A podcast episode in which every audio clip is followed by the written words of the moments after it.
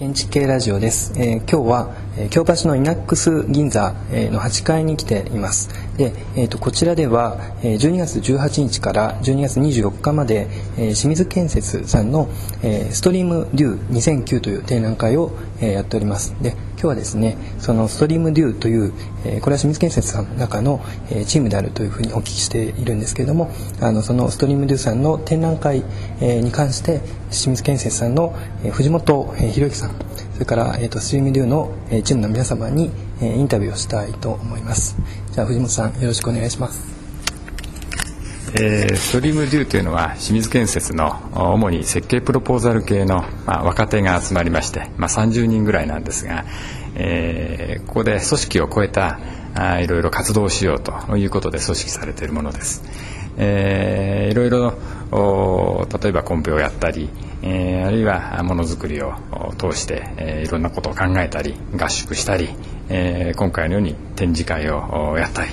それからもう一つは本を作ってます、えー、清水建設の作品集ですね、えー、こういったものを、えー、みんなで力を合わせて作ることによって、えー、一つのムーブメントをですね会社の中に作ろうというようなことでやってます。で、デューというのは、まあ、雫という意味なんですが、そう一人一人のそのデュー、雫がですね、まあ、大きな流れになって、えー、少し新しいことに挑戦していく流れがで会社の中にできてきたらいいな、そんなことで、まあ、活動をしてます。ありがとうございます。えっと、まずこの会場の、えーまあ、概要と、それから今日じゅうはちにちですね、えー、と五十嵐太郎さんと藤本壮介さんとストリームデューの皆さんの間でセッション、講演会とセッションが行われるというふうに聞いているんですけども、そちらについてもあの概要をお話しいただければと思います。えー、先ほどご紹介したようにデューというのは、えー、清水の若手が組織したチーム、今回展示で、えー、さんさく品をえー、ご紹介しているんですけれども、これは設計者がその言葉を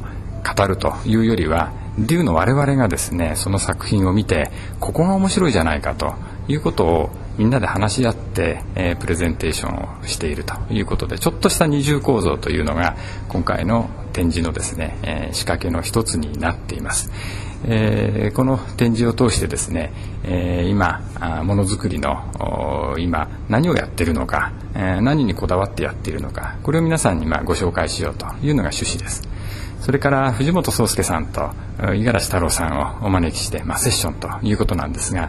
まあ、あの実はあまり深い意図はなくてですね、今最もホットなですねお二人においでいただいて一緒にお話ができたらいいなということなんですが、まあ、その中でいろいろなものづくりの形というのがあると思いますので、その辺のところのその違い、あるいはその根っこのところでつながっているもの、そんなことがまあ伺えたら楽しいなということで楽しみにしております。あともう一つ、あのあちらの部屋に産学共同の部屋があると聞いたんですけども、こちら大学との、えーまあ、合同のプロジェクトなんでしょうか。はい、えー、産学共同ということで、えー、今さんだいがく、早稲田大学、東京工業大学、横浜国立大学とですね、えー、一つ講座を持たさせていただきまして、えー、実プロジェクトと課題をですね学生さんに、えー、いろいろご提示しながら、えー、一緒にいろいろ考えていく、あるいは、えー、公表をですね、えー、我々のまあものづくりの現場の目から少しコメントさせていただくというようなことで、えー、大変我々にとっても刺激になる活動をさせていただいてます。ありがとうございます。えっと、それではあの早速こう、まあ、みっつのプロジェクトに関して各ご担当者の皆様に紹介いただければと思います。で、まず一番最初が、えっと、新本社プロジェクトで、えー、加藤真希さんに説明をお願いいたします。新本社プロジェクトはあの今浜松町にある清水建設の新本社を京橋に移転というするというプロジェクトです。で、このプロジェクトはあのコンセプトとして、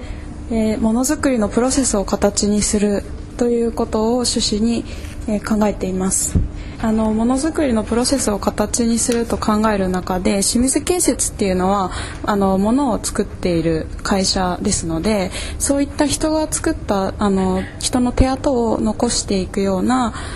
でそれが最後まで残っていって建物の形になっていくような、そういうことを考えた設計をしています。具体的には外装を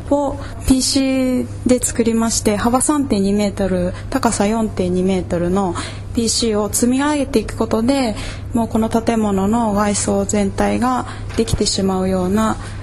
ことになをしています。でそれがあのそのまま構造になっていて、でさらにそのところに、まあ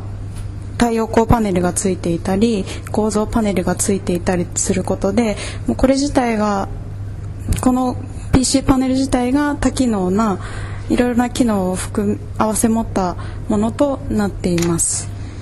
でこの会場には実際に外装はアルミキャストになるんですが、そのアルミキャストの実物のモックアップの一部を切り出したものを置いていますので、あの皆さん実際にその表情の豊かさを見ていただくことができるんですけれども、このアルミキャスト面白いのは、そのやっぱり受ける光によってあの反射してキラキラ光ったりだとか、ここの会場で置いてあの照明が当たっているんですけど、実際に太陽の元に来るとまた全然違った表情を示したりっていうので、あのそういった面白い表情を見せる材料です。あの何かファサードにすごく表情があって、隣同士のパネル同士の色が微妙にこう違うような気がするんですけども、それはどういうふうになっているんでしょうか。アルミキャスト実はですね、あの作る時期の温度環境の変化に影響を受けまして、でここに写真があるんですけれども、まあ、あの冬これ冬に打ったものと夏に打ったもの、また微妙に色が重なってくるんですね。その積み上げていった表情っていうの全体としてもやっぱりあのちょっとばらつきがあって、でこういったところにもやっぱりその自然のもの、あと人の手で作ったものっていうのが全て均質で同じものではなくて、あの違ったものもばらつきがあって、そこが逆に豊かな表情になってくるんじゃないかなということで作っています。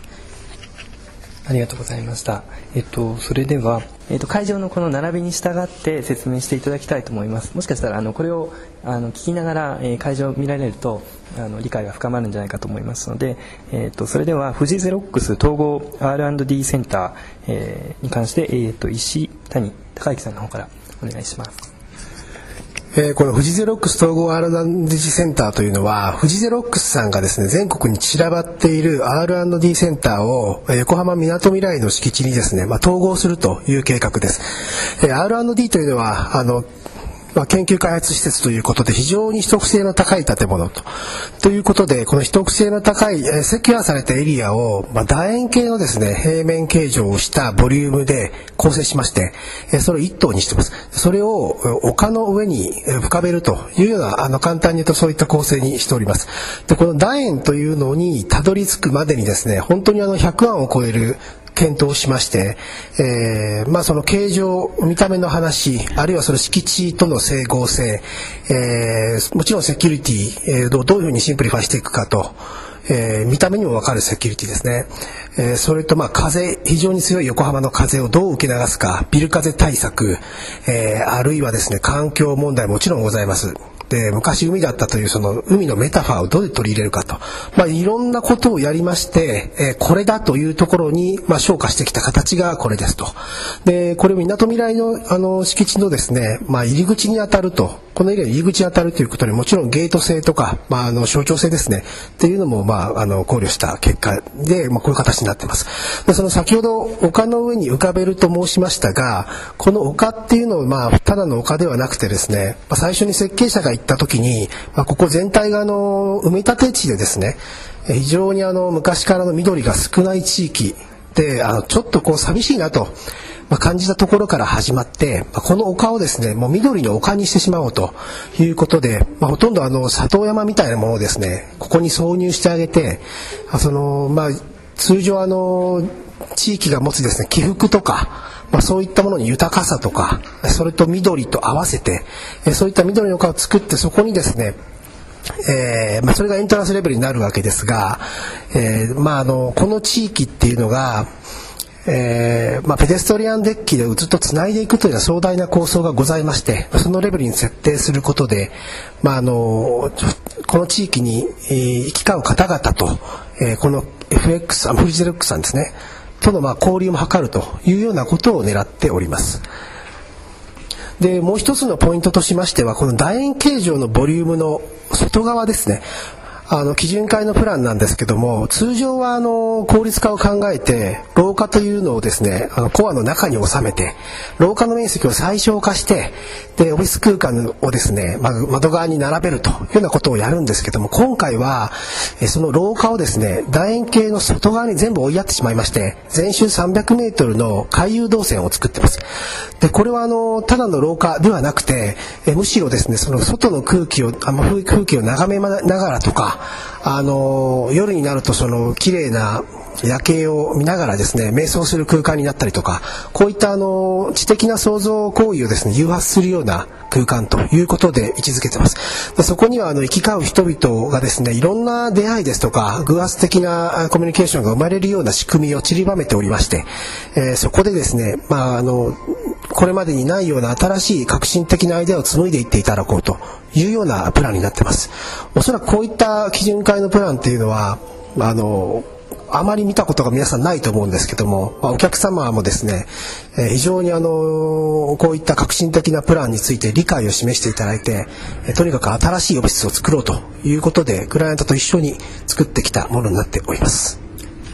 大変分かりやすい説明どうもありがとうございました、えー、とそれではですね、最後に、えー、大阪富国生命ビルについて、えー、重松秀之さんの方から説明いただきたいと思います。えー、このプロジェクトはですね、えーまあ、大阪駅すぐ隣にある富国生命さんのビルをですね、新しい西のランドマークとなるような建物に、えー、建て替えるというプロジェクトです。で大阪の敷地を見たときにですね、えー、地上ではですね都市開発がどんどん進んでいて、えー、高層ビルが今新しい景観を作ろうとしています。えー、その一方でですね地下には、えーまあ、従来からある人と街をつなぐような、まあ、インフラとしての、えー、地下街がですね、えー、走っていまして、それが網目状に広がっていると。でそこにはすごいものすごい人のにぎわいとエネルギーがあって、それをぜひ今後あの地上に、まあ、今後活性化するであろう地上にそのエネルギーを持っていって、えー、都市をつなごうじゃないか。でそのつなぐという行為が、えー、このビルの、えー、ランドマーク性というものを高めるのではないかということで、えー、スタートしました。でその過程の中で、えーまあ、デザインパートナーとしてドミニク・ペロシを迎えてですね、えー、ペロシの方から、えー、この地下街から地上へ人が流れる様というのが、えー、深く根を根を下ろした、えー、胎児のようなモチーフで、えー、メタフォーを持ってきていただいて、それを、えー、デザインが昇華されて今のような形に至っています。でこうすることで、えー、地下街の人々を地上から見下ろせる視点だとか、今まで、えー、大阪に な, なかったようなえー、そういう景観が生まれています。で実際その地下と地上がどういうふうなマテリアルでつながっているかというのがこのパネルで証言されていまして、まあ、素材一つ一つが生命を感じる空間となるような、えー、素材の追求の仕方をしています。で実際この展示の会場にも実際のマテリアルを置いてですね、えー、見ていただけるようになっています。重松さん、フランスの方にもしばらく行かれたな。そうですね、はい。えっと、今年のしがつから半年間ですね、私自身も、えっと、フランスのパリに住んでですね、ペロー事務所で皆さんと一緒に仕事するということを経験してきました。えどうもありがとうございました。それでは、えっと、ちょっと部屋を移りまして、えー、すぐ裏手の、えー、隣の部屋になりますけれども、あの産学共同の、えー、コーナーの方に、えー、移ってきました。でこちらの部屋では、えーまあ、三大学とのえー、共同プロジェクトに関して、えー、非常に密度の高い展示があるんですけれども、こちらに関して、えー、と真島さんの方から説明していただいていました。えー、と基本的には三大学ともですね、こちらで課題を出して、それを学生だけじゃなくて清水の若手の社員も一緒に案を出しながら、まあ、公表してもらって、まあ、コンペ形式でやるっていうことと、あとまあ講義形式で、まあ、教授が出したものに対してこちらの社員が一緒に公表するっていうふたつの形式でやっております。えー、と各大学審査員には結構、えー、古谷教授だったりとか、えー、あと塚本さんとか、えー、大森編集長、新建築の編集長だったりとか、あと山本理研さんとか北山光さんとか、えー、結構著名な方も一緒に参加していただいて、まあ、産学で一緒に親交を深めるような活動もやっております。であと、えー、このストリームデュー自体の活動についても少し、えー、パネルで紹介しているんですけれども、えっとまあ、私たちは設計部の、まあ、社員がやっている組織なので、まあ、こうやってイベントをやって自分たちの活動を表に出すこともそうですけれども、えー、自分たちのまあ働き方とかそういうワークスタイルについても、まあ、自分たちからいろいろ試行錯誤して、まあ、より良くしていこうっていうこともやっております。で、まあ、まず今回やっぱり展示っていうのはデューの中でもですね、あの一大イベントだったので、こうもう連日、えー、原寸でパネルのえー、コピーを出してレイアウトをみんなで一生懸命考えたりとか、もう実際ムービーも自分たちでこう現場に取りに行って、もう手作りで頑張って作ったりとか、えー、そういうことを、まあ、業務時間の中でですね、自分たちの仕事をしながら時間見つけて、みんなでこう一致団結して作っていきました。えー、とちょっと一つだけじゃあ質問したいんですけれども、あの多分そのこのストリームデューという試みはあの多分新しい試みだと思うんですけれども、どうして、えー、とこういう試みをその社内で、えー、するようになったのか、ちょっとさっきの話と重なるかもしれませんけれども、そのきっかけとか何かありましたら教えてほしいんですけれども。えっとですね、やはりあのゼネコンっていうゼネコンの設計部っていうそういう大きい組織としてやっぱりあの外には認識されているので、まあ、一人一人どんな人がいてどういうあの気持ちで働いているんだとか、何をやっているかっていうのはやっぱり表に今まであんまり出ていなかったなっていうのを非常に感じていまして、やはりそうやってこう生き生き働いている、えー、ということをですね、まあ、いろんな人に見てもらって、またこう学生さんたちでもうちで一緒に働いて、まあ、行くことで楽しくできるんだなってこうやっぱ認識してもらいたいなっていうことをすごい感じていて、いろいろやっております。大体何人ぐらいいるんでしょうか。えっとですね、今はさんじゅうめいぐらいのもうみんな設計者の集まりで、大体にじゅうだいこう半から、えー、さんじゅう、よんじゅっさいぐらいまでの、えー、年齢層でやっております。で全国か。そうですね、各支店から代表でひとりずつと、あとまああのうちは結構部署がですね、ビルディングタイプ、あのオフィスだったりとか病院だったりとか分かれているので、そこから一人一人、あと構造や設備も含めて、えー、皆さん一人一人こう集まってさんじゅうにんぐらいでやってます。まあ、その清水建設の設計部の精鋭が集まっているチームっていう、そういう感じでしょうか。そうですね、まあ、でも基本的にはあの成果どうかはちょっと分かんないんですけどあの、まあ、やる気を持っている人がまたこうやってやってることをまた見て、どんどんこう波及していって、みんなでデューができたらベストだと思うので、まずはこう代表でこう活動しております。はい、ありがとうございます。そうしましたら最後に、えっと、藤本さんの方からあの一言、えーまあ、今後のことであるとか一言いただければと思います。はい、えーまあ、デューということをやり始めて、最初からあの何をするって決まってたわけじゃなくて、その都度その都度、えーまあ、取り組んできて、まあ、気が付いてみると、まあ、約いちねんぐらい経って、えー、随分自分の考え方も変わったなっていうところあります。あのいろんな考えの若者たちに囲まれてですね、楽しいいちねんを過ごしてきたなと思います。で、これからはこういったことをもっと外に、あの中だけじゃなくてですね、えー、展覧会だとかを通して、えー、皆さんに知ってほしいなということもちょっと願いとしてございましてですね、えー、こういう展覧会をさせていただいています。最後にちょっと一つだけもう一つお聞きしたいことがあったんですけども、あのそのストリームデューのこうチームを組まれてから、あの設計が、えー、変わっていったでしょうか。それから変わったとしたらどこら辺がこう変わってきたかということをお聞きしたいんですけれども。